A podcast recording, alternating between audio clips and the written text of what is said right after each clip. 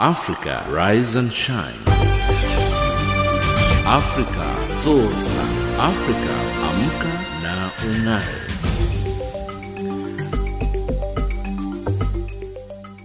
Good morning and a very warm welcome to Africa Rise and Shine. This is Channel Africa from an African perspective and we're coming to you live from Johannesburg in South Africa.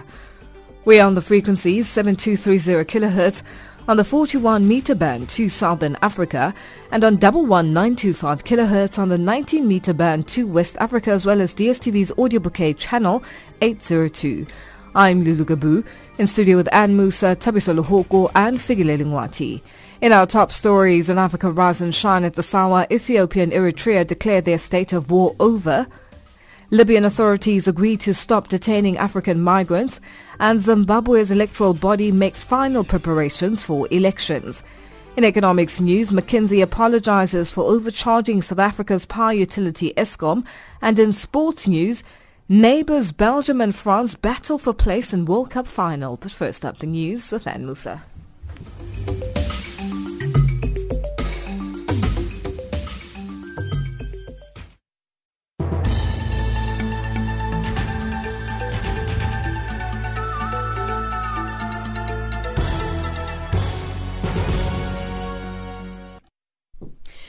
A very good morning to you. I'm Anne Musa. South Sudan's opposition alliance has rejected a proposed peace deal that was unveiled in Uganda arguing that the pact does not address the suffering of the people of South Sudan. The nine-member South Sudan Opposition Alliance says the Entebbe proposal does not address the root causes of the ongoing conflict lacks inclusivity and is a repeat of the shattered 2015 peace agreement. The proposed agreement calls for the creation of four vice presidents with the former deputy president, Riek Machar, reinstated as first vice president, increment of government ministries from the current 35 to 45 and increasing parliamentary seats to 550. South Sudan descended into civil war in 2013 and the conflict has created one of the fastest growing refugee crises in the world. The United Nations Secretary General Antonio Guterres says the sudden warming of relations between Ethiopia and Eritrea shows a new wind of hope is blowing across Africa. Guterres was speaking in the Ethiopian capital Addis Ababa following a declaration by the two countries that the state of war between them is over. Eritrea, formerly a province of Ethiopia, had waged a 30-year war for independence. Relations soured and around 80,000 people died in a war between the years of 1998 and 2000. Guterres says he believes the need for UN sanctions against Eritrea should no longer exist the UN is ready to do whatever the two parties will ask us to do. It is obvious that it's now for the two parties to decide how they want to conduct the solution of their problems, but the UN will be entirely at their disposal to do whatever is necessary to facilitate the success, namely in relation to questions uh, related to the border. The Zimbabwe Electoral Commission is making final preparations for the 30th of July polls with a total of 5.69 million people registered to vote. The chairperson Priscilla Chigumba addressed a news conference in the capital Harare. The commission will recruit about 130,000 officers from public institutions for the polling. Extra polling stations will also be introduced to decongest voting points. Simon Muchema reports. Preparations for the July 30th polls are at an advanced stage now in Zimbabwe. The election body, Zimbabwe Electoral Commission ZEC, has advised. On Monday, in the capital Harare, ZEC announced the introduction of extra polling stations in areas where few polling stations were established while the constituencies had more registered voters. According to ZEC, 10,985 polling stations have been established in 1,958 wards countrywide. This is in accordance with the new electoral law that was amended recently to accommodate such changes.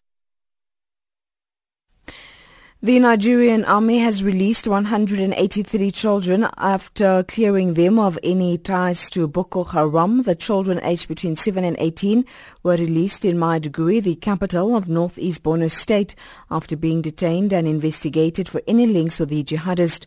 The UN Children's Fund UNICEF has welcomed the release. UNICEF representative in Nigeria, Mohammed Fall, says they will be working with the Borno State Ministry of Women Affairs and Social Development and partners to provide the children with all the assistance they need. Children have been targeted by the militant group who recruits boys and girls and indoctrinate them in order to replenish their ranks. In April, UNICEF said over 1,000 minors had been abducted since 2013. And finally, divers are preparing to resume a high-risk rescue operation to free the last five members of a group who became trapped in a vast cave system in northern Thailand last month. The health of the four boys and the football coach is said to be good as they prepare to be guided through the narrow flooded passages of the complex. Eight boys have been brought out of the caves over the past two days. The operation inside the Tham Luang caves has attracted global attention. The group became trapped on the 23rd of last month after heavy rains caused flooding. They were found last week by divers. And that's the news headlines at 8.30 Central African Time. Africa, rise and shine. Africa, zorka. Africa, amka na ungae.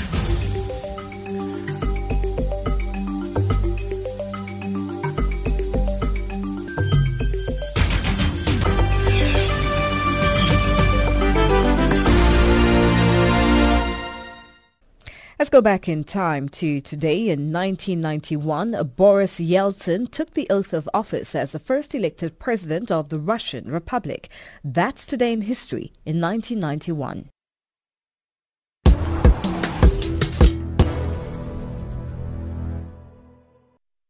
The United Nations and the African Union say they are ready to assist Ethiopia and Eritrea forge peace. The historic deal comes as the AU and UN are meeting in Ethiopia's capital, Addis Ababa. Coletta Wanjohi reports.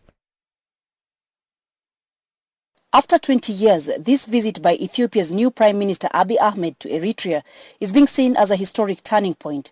UN Secretary General Antonio Guterres is in Ethiopia for the AU-UN annual conference. He says the UN is ready to assist.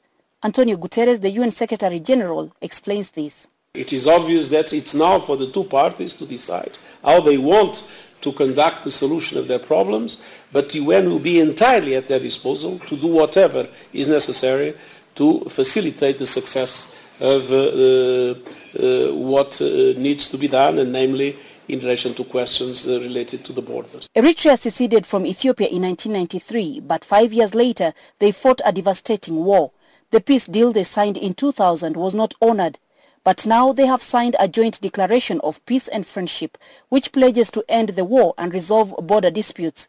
It is being welcomed by the African Union. Musa Faki Mahamat, the African Union Commission chairperson, explains. Stability on the continent.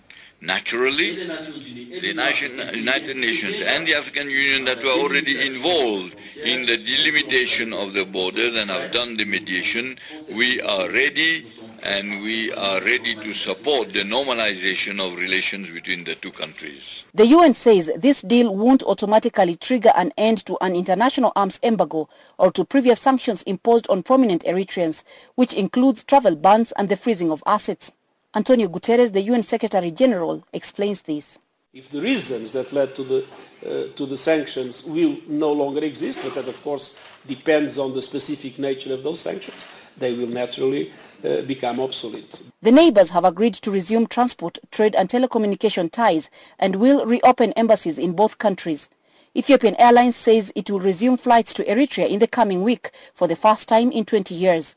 Landlocked Ethiopia is also aiming to start exporting goods through a port in Eritrea. The deal includes the withdrawal of military forces from disputed areas and both the AU and UN say the agreement is well defined and if followed could lead to a major reduction in tensions.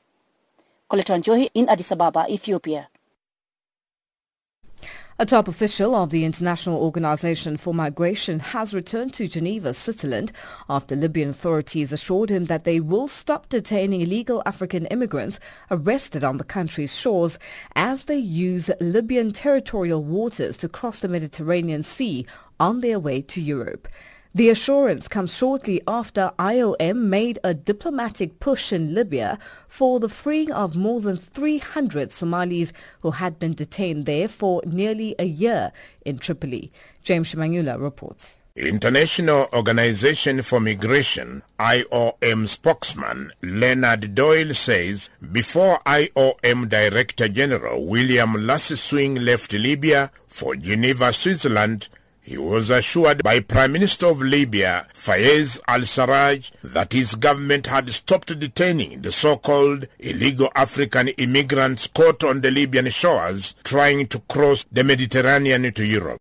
I returned from Libya with Director General Swing, who has been appealing to the Libyan authorities to stop putting migrants who have been intercepted at sea or rescued for that matter back into detention. And he's made a direct appeal to Prime Minister al-Sarraj. On his third official visit to Libya since 2016, Swing met some migrants held in detention centers by the authorities in the capital, Tripoli. Doyle says IOM chief Swing had frightening stories from detainees one after another absolutely awful personal stories of human grief in these detention centres and his call really is to not send migrants back into detention. Doyle says the bulk of migration occurs in and around Tripoli, the main seat of the internationally recognized government. Ironically, more than 50 overcrowded detention centers accommodate men, women and children. Doyle says Swing has recommended to the Libyan authorities to construct separate centers for women and children. Swing's visit to Libya coincides with reports that the United Nations has tracked down more than 600,000 African immigrants in Libya where they are detained but face kidnapping, smuggling, trafficking, sexual abuse and torture. Explaining what the Libyan authorities are planning to do anytime from now, IOM spokesman Leonard Doyle had this to say. The authorities are willing to speed up their repatriation. So we support them in voluntary repatriation, voluntary return, humanitarian return from Libya. Sometimes takes a while because they don't have papers, they don't have documents. The only embassies in the country really full-time are African embassies and even they are at very low capacity. We're already seeing vast improvements in many areas. The support with the Coast Guard is really impressive. Despite occasional rogue issues, there generally seems to be a desire by the Coast Guard personnel to save lives. The refugee agency UNHCR has been closely monitoring the plight of migrants in Libya. Speaking from Geneva, Switzerland, UNHCR spokesman Charlie Yaxley said the high loss of life in the Mediterranean Sea illustrates the need to strengthen search and rescue at sea. Key priority has to be saving lives at sea. The numbers that continue to perish at sea uh, are a tragic and unnecessary loss of life. We urgently need mechanisms in place that prevent people from putting their lives in the hands of smugglers and taking these fatal journeys. Shedding light on the role played by non-governmental organizations in the Mediterranean Sea, Yaxley said.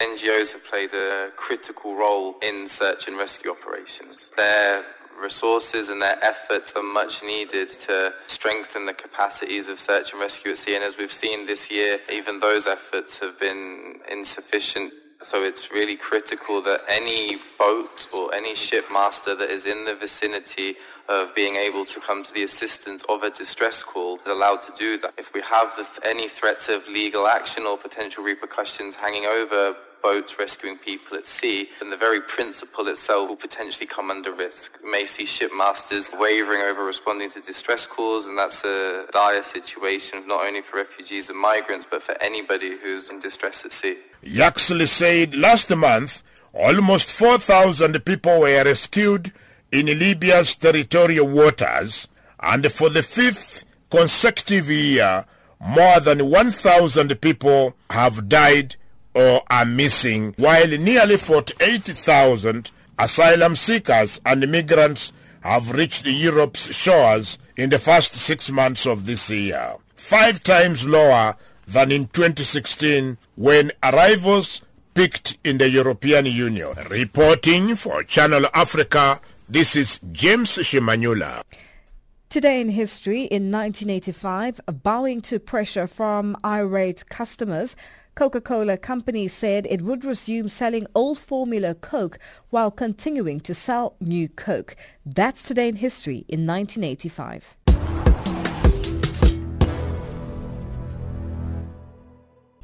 South Sudan, the world's youngest nation, turned seven yesterday.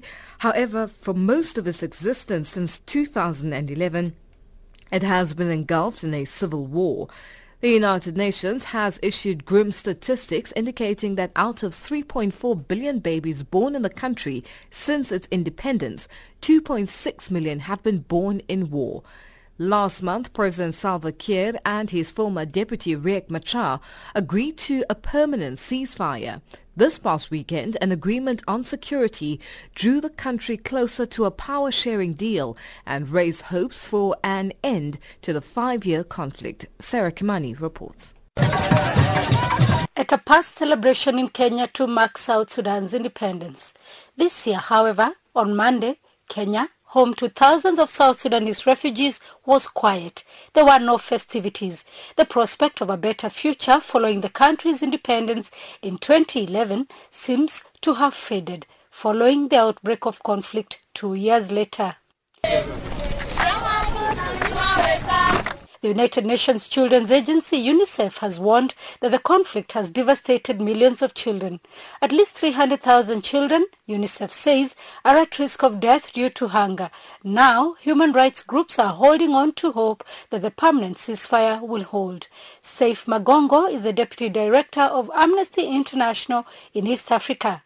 It will be good for them to agree a deal that ends the suffering because all the human rights violations that have taken place have taken place in the context of this violence. The human rights group wants those who have committed atrocities in the country since the conflict broke out to be held accountable as a way to lasting peace in the country.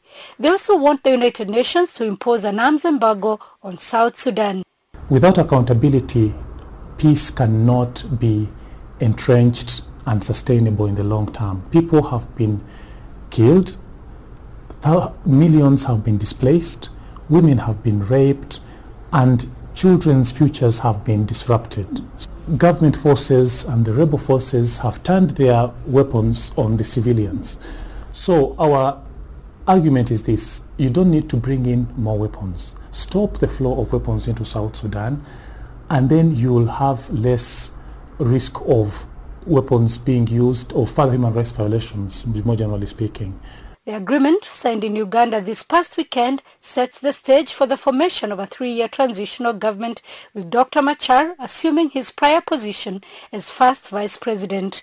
Sarah Kimani, Kenya. Free, free,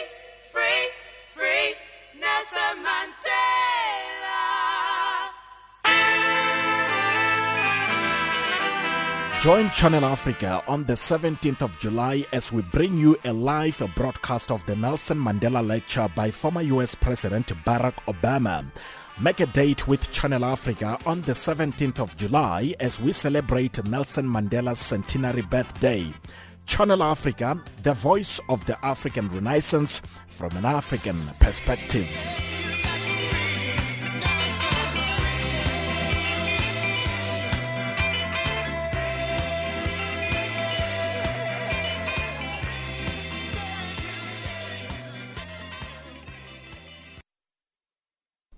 South Africa's President Cyril Ramaphosa will be visiting Nigeria on Wednesday for the first time since taking over power from former President Jacob Zuma in February this year. Phil Ihaza reports from Abuja.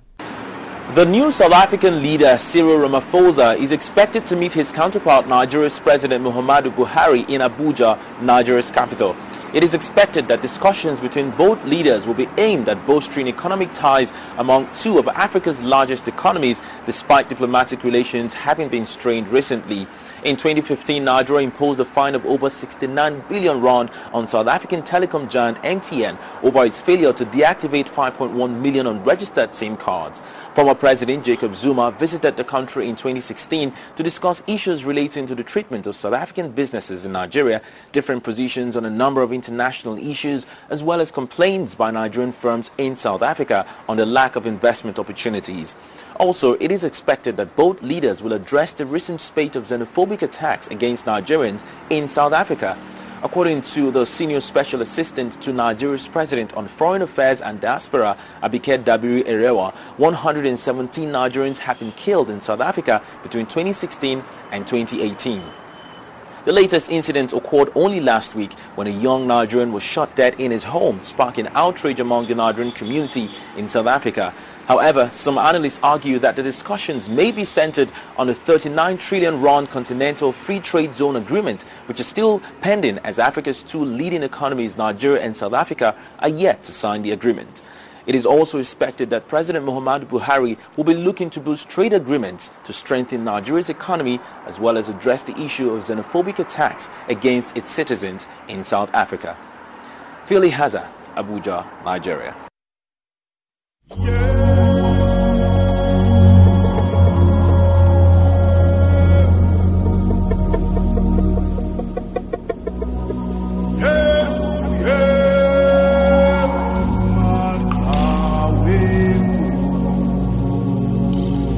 Liliesleaf Farm in northern Johannesburg, South Africa, was the farm used secretly by African National Congress activists in the 1960s and was the location where several prominent freedom fighters were arrested, leading to the Rivonia trial.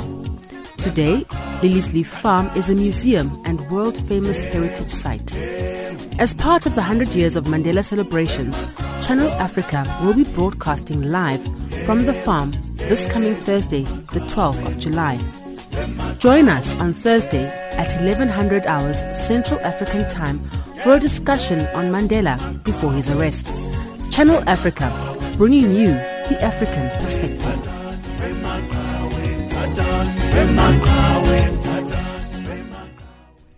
It's 8.22 Central African time and you're listening to Africa Rise and Shine. We're coming to you live from Johannesburg in South Africa.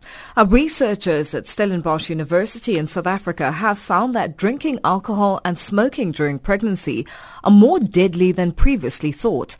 Between 2007 and 2015, the scholars followed the drinking and smoking behavior of nearly 12,000 South African and American women during pregnancy and collated the results with their pregnancy outcomes.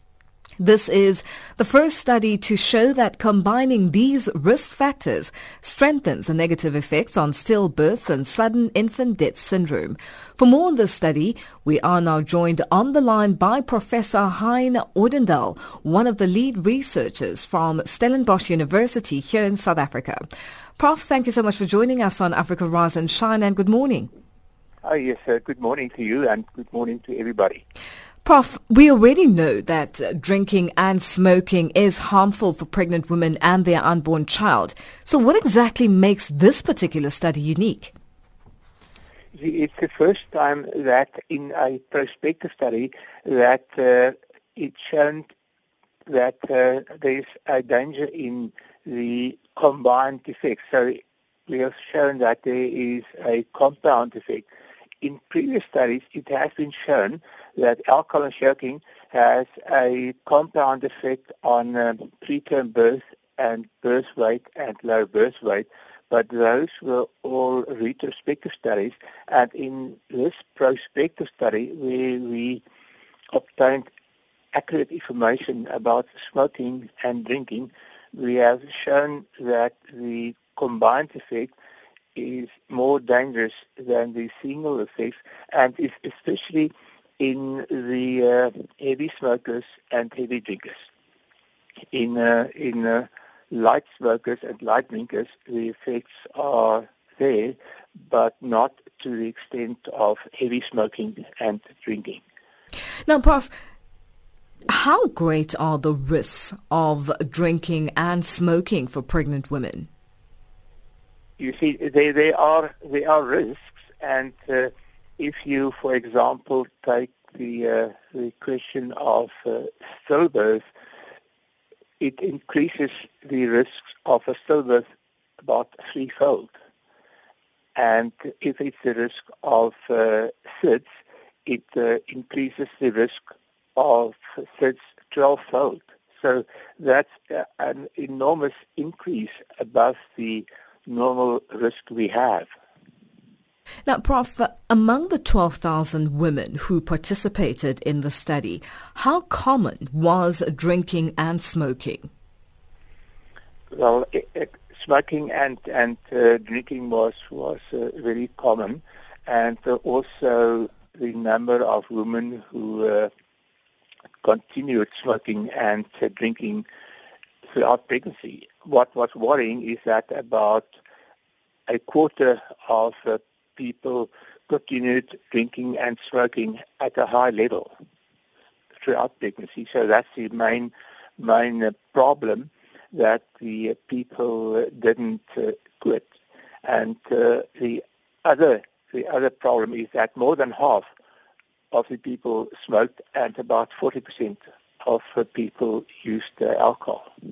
Now, Prof, were the participants aware of the risks of smoking and drinking alcohol, or were they just, did they not care? No, we, we when we started with the study, uh, we made absolutely clear that they were informed. We uh, gave them pamphlets on the dangers of smoking and drinking. We also gave them telephone numbers uh, should they need help to help them quitting. And uh, in subsequent visits, we every time encourage quitting. So they, they, we tried our best to, to make people aware of the of the dangers of smoking. What do they say with regards to once they found out or once they um, knew um, the dangers or the risks of drinking and smoking um, um alcohol? For, what did they have to say about that? Well, they they accepted the information, but uh, there's a difference in sort of uh, accepting the information and uh, changing a lifestyle. Changing a lifestyle is uh, extremely important and uh, it's also very difficult. So at our symposium, we discussed uh, future plans how to encourage people to, to quit smoking and drinking and to support them to change their health style. That's part of this service I hope will be introduced because uh, it has been shown that uh, just telling them or advising them to quit as such is not sufficient. And I've been recently in a, in a service conference in Glasgow where they addressed different uh, quitting programs, and one of them is actually an uh, incentive to help people quitting, just to show how difficult it is, because uh, the, the problem of, of uh, nicotine is uh, really, really, really habit forming. Now, were there any differences with regards to South Africans who participated and the Americans who participated in the research? The, the uh, difference was was a difference in, in, in, outcomes, and the main difference was that uh, when we looked at the, the American counterparts, they they uh, stopped early. They, they many of them, large majority, stopped when pregnancy was diagnosed. It's uh, either for drinking or for smoking. But in, in our population, some quit it, but uh, others continued even at a high level. So, Prof, what's the call to action with these findings? What's the way forward from there from here on? Yeah, I think the way forward is is uh, a team effort. I think it's it's a team effort by by everybody involved. You know, I think it's it's uh, helpful to get uh, information over to the populations from from the media. It is absolutely essential that we treat healthcare workers better. How to identify the problem and how to support, and then to have specific problems at uh, prenatal clinics to uh, to support women who is uh, trying to, to quit smoking and drinking. And Prof, Prof, do you think, just very quickly, do you think that uh, there should be some sort of law um, to ensure that uh, if, if, if a woman is pregnant, they uh, maybe not sold alcohol or not sold cigarettes uh, whenever they go through to the stores to buy, and it becomes a legal issue? Should we should we be maybe going in that direction? You know, I, I really don't say because we already have warnings on on uh, bottles of of uh, alcohol and on on uh, packets of cigarettes about the danger of pregnancy.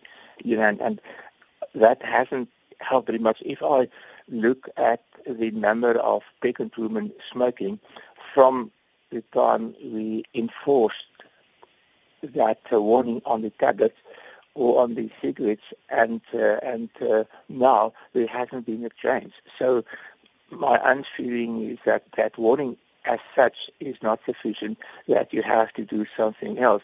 And uh, I don't think it should be forced by, by law because that will be difficult to enforce the law.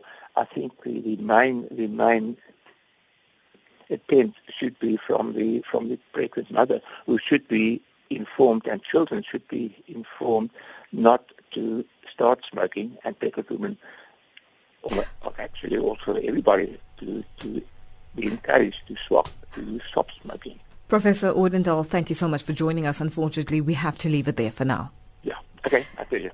That's Professor Hein Odendaal, researcher at Stellenbosch University in South Africa. It's 8.31 and our headlines up next with Anne Musa.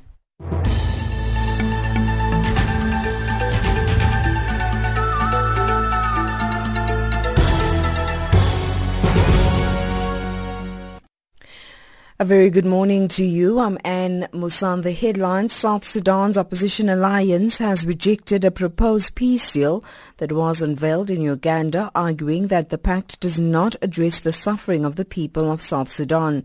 The United Nations Secretary General Antonio Guterres says the sudden warming of relations between Ethiopia and Eritrea shows a new wind of hope is blowing across Africa. And the European Parliament Chief Antonio Tajani in Libya has called for a blacklist of people smugglers to be set up to help stem the flow of migrants from Africa to Europe. Those are the stories making headlines.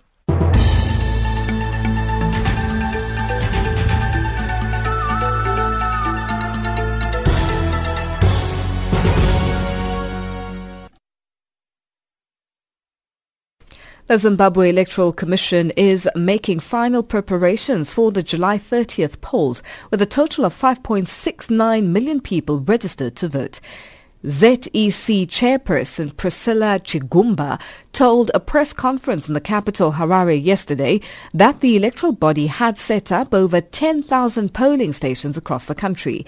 She also clarified that the army will not be responsible for transportation of ballot papers as opposition political parties continue to raise concerns about the involvement of the army in the vote. Simon Muchemwa reports from Harare. Preparations for the July 30th polls are at an advanced stage now in Zimbabwe. The election body, Zimbabwe Electoral Commission ZEC, has advised.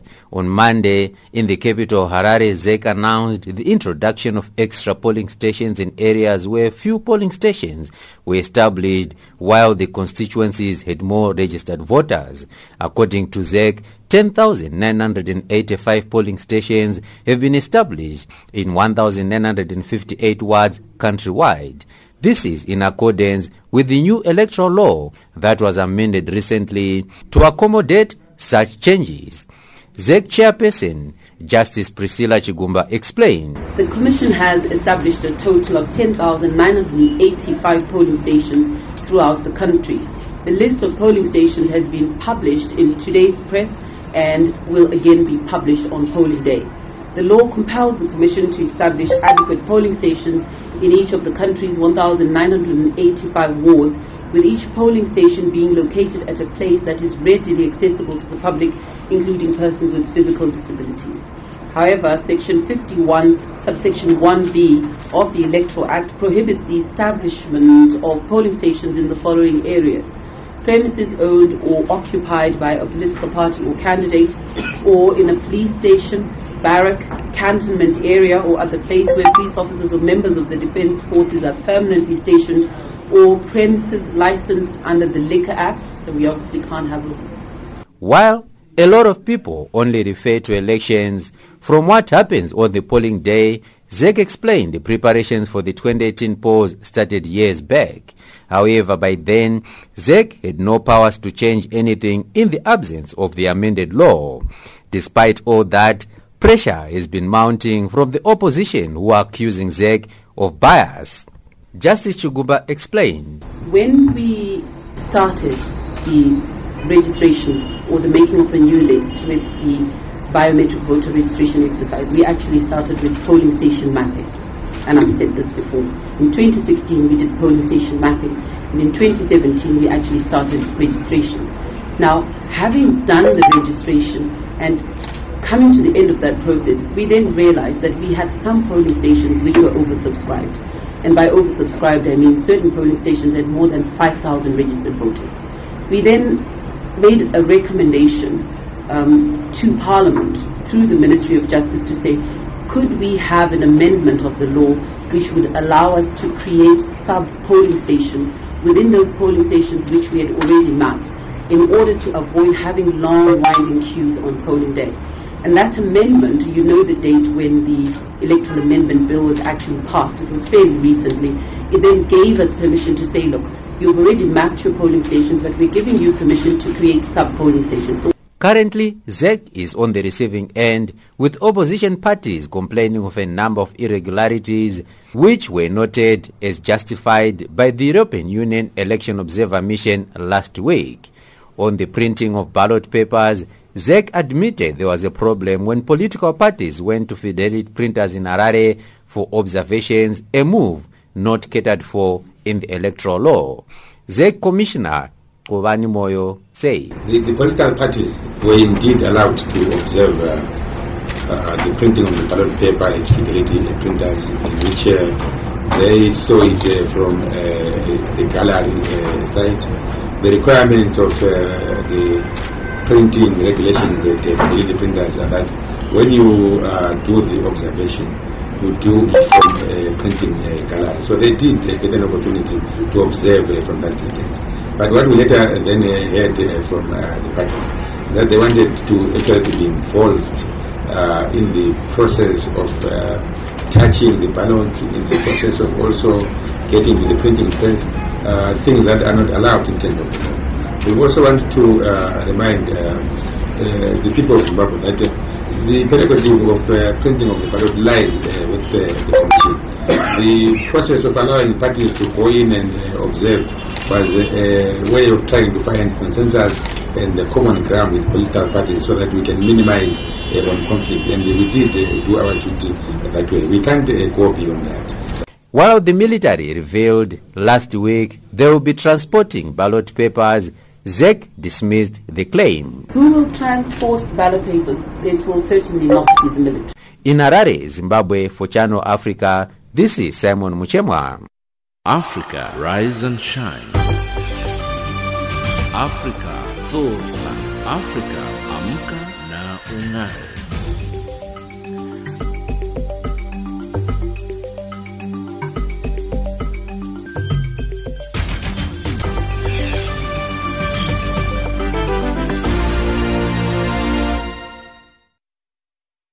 Africa, rise and shine.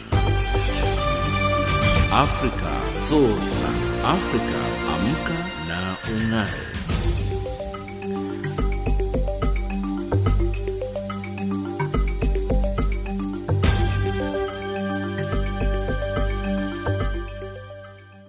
Uh, this year's Southern African Transport Conference being held in South Africa's capital, Pretoria, will focus on public transport, rural development and capacity building. The four-day conference comes as the country is facing escalating fuel prices and calls for the Road Accident Fund levy to be dropped from the petrol price.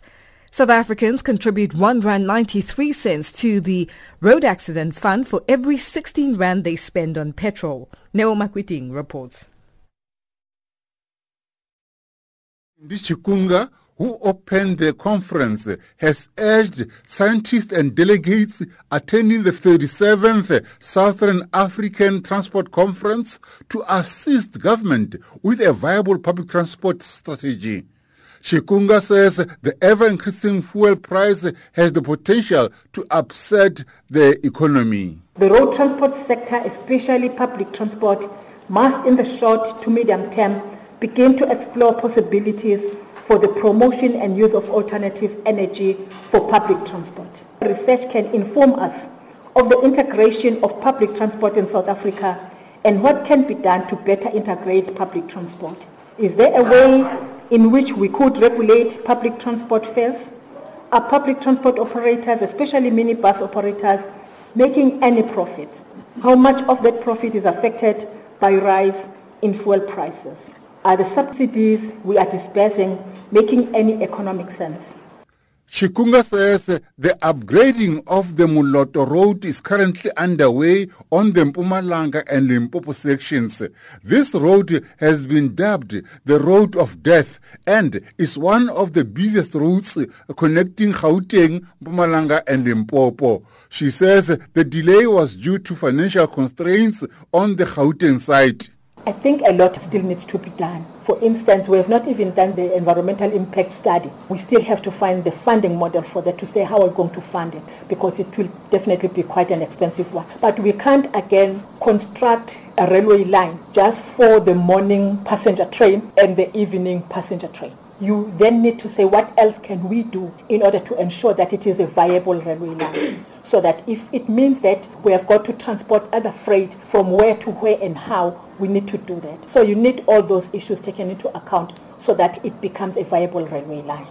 On the failed e-toll system and the toll levy on petrol, Chikunga says it will be unfair to charge motorists who have never used the toll route. I think it is unfair for a person who is driving on a gravel road somewhere in the rural areas to go and purchase petrol and pay for these paradise roads in Gauteng. Because that person may have never used, utilized those roads.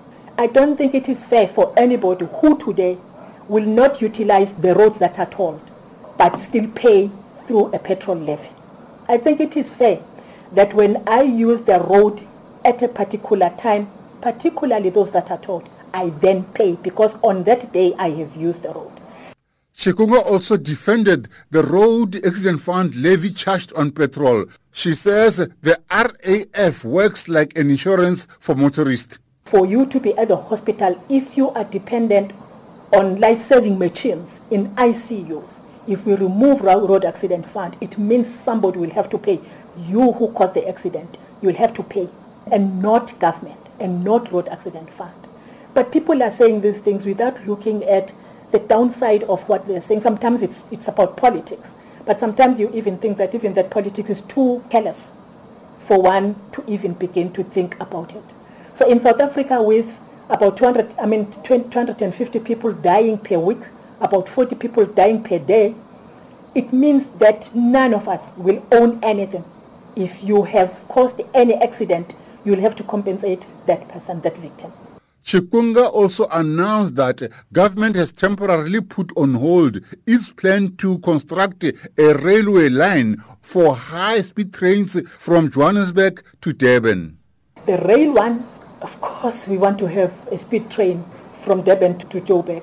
When is that going to happen? It's not something that is going to happen today, but I think somewhere, if we can, were to have it right and to get the funding, we can actually have that so that people do not drive to Durban and Johannesburg. Mm. They get into the train, they know in two hours, in three hours, they will be in Durban, like it is happening in other parts of the world. Chikunga says the plan, which was announced during the 2010 FIFA World Cup, will definitely be implemented in future. I'm Neo Makwiting in Pretoria.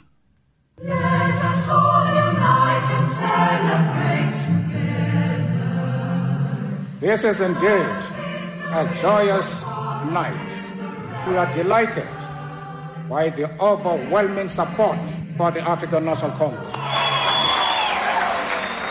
To the people of South Africa and the world, this is indeed a joyous night for the human spirit. Your help and apartheid. This year, 2018, marks 100 years since the birth of South Africa's first democratically elected president, Nelson Rolihlahla Mandela. Join Channel Africa, South Africa's international public service radio station, as we celebrate a centenary of the life and times of Madiba. Join us in a year-long broadcast campaign in honor of Nelson Mandela's legacy through a variety of informative radio programs. Channel Africa, celebrating 100 years of Nelson Mandela from an African perspective.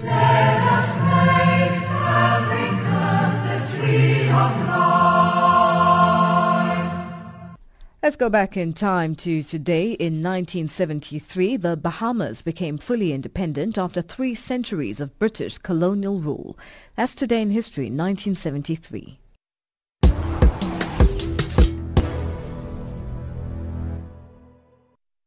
Our economics update up next with Tabiso Lohoko.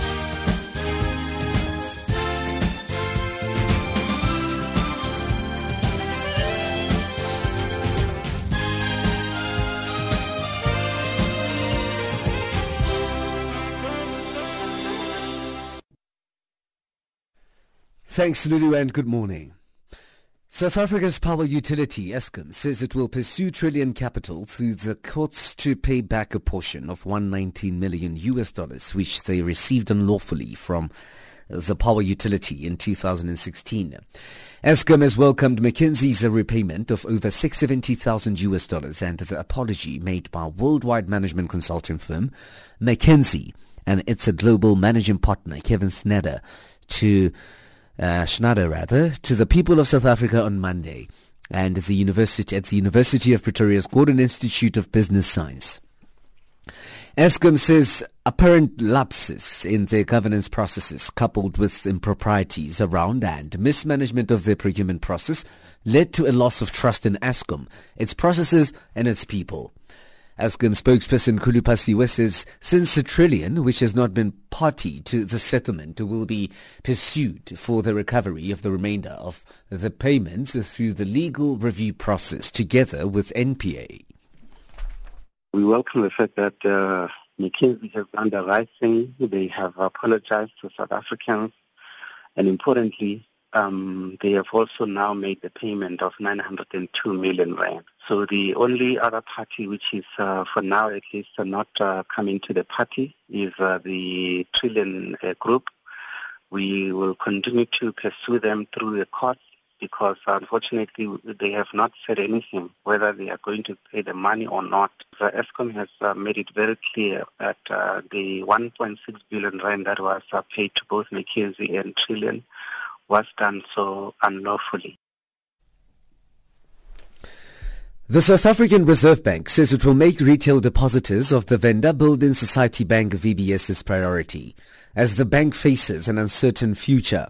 The Reserve Bank says over 90% of VBS retail customers will receive their savings through one of the largest banks, Nedbank branches, from July the 31st, rather the 13th.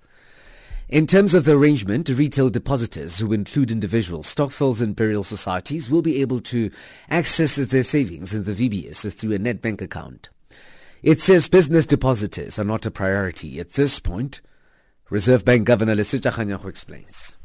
The process by which retail depositors may gain access to their funds will commence on Friday, 13th July 2018 and will run as follows. 1. Retail depositors can visit any Nedbank branch from the 13th of July 2018. Two, retail depositors will need to present their South African identity document or another accepted form of identification, for example, a South African passport, and proof of address. Nedbank will also use a biometric system which is linked to the Department of Home Affairs to verify retail depositors' identities. South Africa's Deputy Energy Minister, Thembisile Majola, says every learner should take maths and science to avoid being limited in their career choices. She says many people are forced to take up careers they do not want because they avoided maths and science at high school.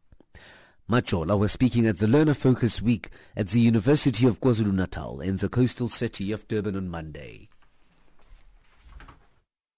If you don't do some of these subjects, your horizons are, are, greatly narrowed in terms of what you can do. Because even when you go into medicine, for instance, you do need some basic uh, understanding of some of these te- technical subjects. So those subjects we want, we ideally, I would like to get to a point where they're not optional. They, they, should be part of the uh, curriculum. Then you can have other optional subjects American coffee company Starbucks has announced that it will start phasing out the use of plastic straws at its restaurants by 2020. The BBC's Paul Blake has the details. The transition away from plastic straws is no small feat. Currently, the coffee company uses some 1 billion plastic straws each year. But now the company says its 28,000 locations around the world will begin offering a lid that allows users to sip directly from the cup, a design that will become the default for most of its cold drinks over the next two years. For others, a straw made of environmentally friendly materials will be made available, the company said. The US dollar trades at 10.11 Botswana Pula. It's at 9.71 in Zambia. In BRICS currencies, the US dollar is trading at 386 Brazilian real, at 62.71 Russian ruble, and at 68.55 Indian rupee. 661 Chinese yuan, 13.40 to the South African rand. It's also trading at 75 pence to the British pound and at 85 cents to the euro. Gold is trading at $1,259, platinum $852 an ounce. The price of Brent crude oil $78.43 a barrel. My name is Tabiso Lohogu and you're listening to Channel Africa.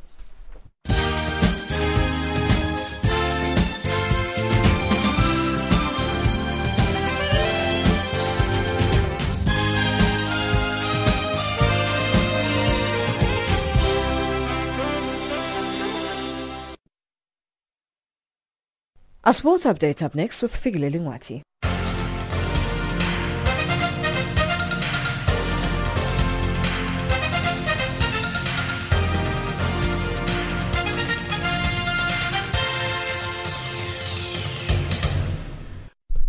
In our sports update, we begin with football news. France coach Didier Deschamps is confident he has prepared his players for any tactical surprises his opposite number, Roberto Martinez, might spring when they face Belgium in the World Cup semi-finals in St. Petersburg today.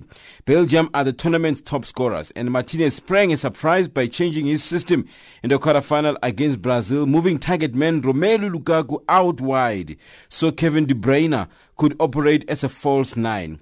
With Thomas Meunier suspended for the semi-final, Martinez is sure to make at least one change. Forward Kylian Mbappe, one of France's best players in Russia, was not at the first 15 minutes of training open to the media, but Deschamps says he had a full squad to choose from. No, of course. I mean, we can be proud so far. I think what we performed in on, in this World Cup, reaching a semi-final is. Uh and Belgium's defender Thomas Vermaelen is confident of victory against Mbappe in today's 2018 FIFA World Cup semi-final in St. Petersburg. Their splendid performance in this year's global showpiece in Russia has led the team to believe that they can go all the way. It's only the second time in World Cup history that Belgium managed to reach the last four. They finished fourth in 1986. Belgium defender Thomas Vermaelen says reaching the semi-final is a big achievement. No, of course. I mean, we can be proud so far. I think what we performed in on, in this World Cup, reaching a semi-final is uh, is a big achievement. Uh, but I think we're gonna we want to go further now and, and, and don't give up. And I think we we have to believe in our chances to, to get to the final and, and eventually win it. The 2-1 quarterfinal victory over Brazil has given the Belgians the belief that they can go on on to lift the trophy on the 15th of July. Belgium defender Nacer Chadli says their achievements have done wonders for their confidence. For us, uh, it was a, a, big step to, to win against Brazil. Uh, also for our confidence and to show everybody that we could do it uh, because Belgium is a small country, as you know. Uh, we have uh, 11 million people living there. and we are very proud of uh, what we, we can achieve and we can do as a group. And rescuers working in the third phase of an operation to save four remaining Thai soccer team boys and the 25-year-old coach trapped inside a flooded Thai cave say all five will be brought out at the same time today. The Thai soccer team ventured into the Tham Luang cave complex after practice and became trapped by rising waters more than a fortnight ago. The BBC's Jonathan Head reports. A senior official from Thailand's health ministry describes the health of the eight boys who've already been evacuated as good, saying they were eating soft food, were sitting up and alert. They're being kept in quarantine and monitored for possible infections. The parents of the first four have now been allowed to see them through a window. Asked about an invitation from FIFA to bring the football mad boys to Moscow for the World Cup final this Sunday, the doctors laughed and said they will need to stay in hospital for another seven days, but can watch the match on television. Proteas coach Otis Gibson has urged his fast bowlers to remain positive and running hard in their first test against Sri Lanka in Galle. The Proteas wrapped up their preparation in Colombo with a drawn two-day warm-up match against a Sri Lanka board 11. The Speedstars struggled in the warm-up with Dale Steyn, Vernon Philander and Kagiso Rabada failing to get any wickets while Lungi Ngidi took one, with the spinners taking eight wickets. Despite the spin-friendly conditions, Gibson revealed that he would like and opt for three pacemen and two spinners for the Galle test. The first of the two tests gets underway on Thursday at 6.30 Central African Time. That's the sport news this hour. Channel Africa brings you wall-to-wall coverage of the 2018 FIFA World Cup finals in Russia. Visit our dedicated World Cup page on www.channelafrica.org.za for in-depth coverage which includes the previews, reviews, analysis, breaking news and a podcast of latest interviews. We will also bring you the very latest news from Russia with our Nigerian correspondent Tony Ubani and the BBC's reporters in our daily hourly sports bulletins and on the Africa at Play sports show on Friday, Saturday and Sunday from 5 p.m. to 6 p.m. Central African Time. Channel Africa, your home of the 2018 FIFA World Cup Finals. Africa, rise and shine. Africa, zorka. Africa, amka na ungae. Recapping our top stories on Africa Rise and Shine at this hour. Ethiopia and Eritrea declared their state of war over. Libyan authorities agree to stop detaining African migrants and Zimbabwe electoral body makes final preparations for elections. That wraps up Africa Rise and Shine today. For myself, Lulu Gabu, producers Pumuto Ramagadza and Jane Rabutata, technical producer Mario Edwards, and the rest of the team, thank you for joining us. For comments about our show, send us an email at info at channelafrica.org or tweet us at Rise Africa or WhatsApp on 277 63003327. Taking us to the top of the hour for the news on the frequency 7230 kilohertz on the 41 meter band to Southern Africa is Pumulsa's choice. The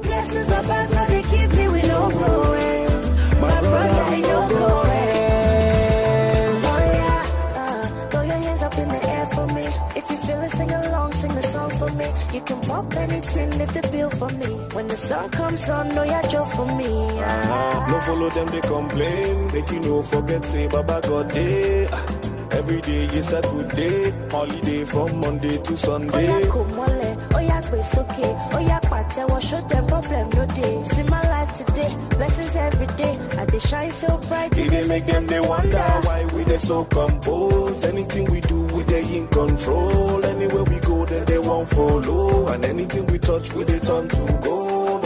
Oh yeah, joke for me. I do bear for honor. And go on in okay. I do bear for honor. Oh yeah, go mole.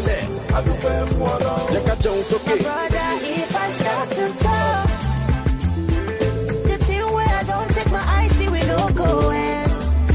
Brother, we no going.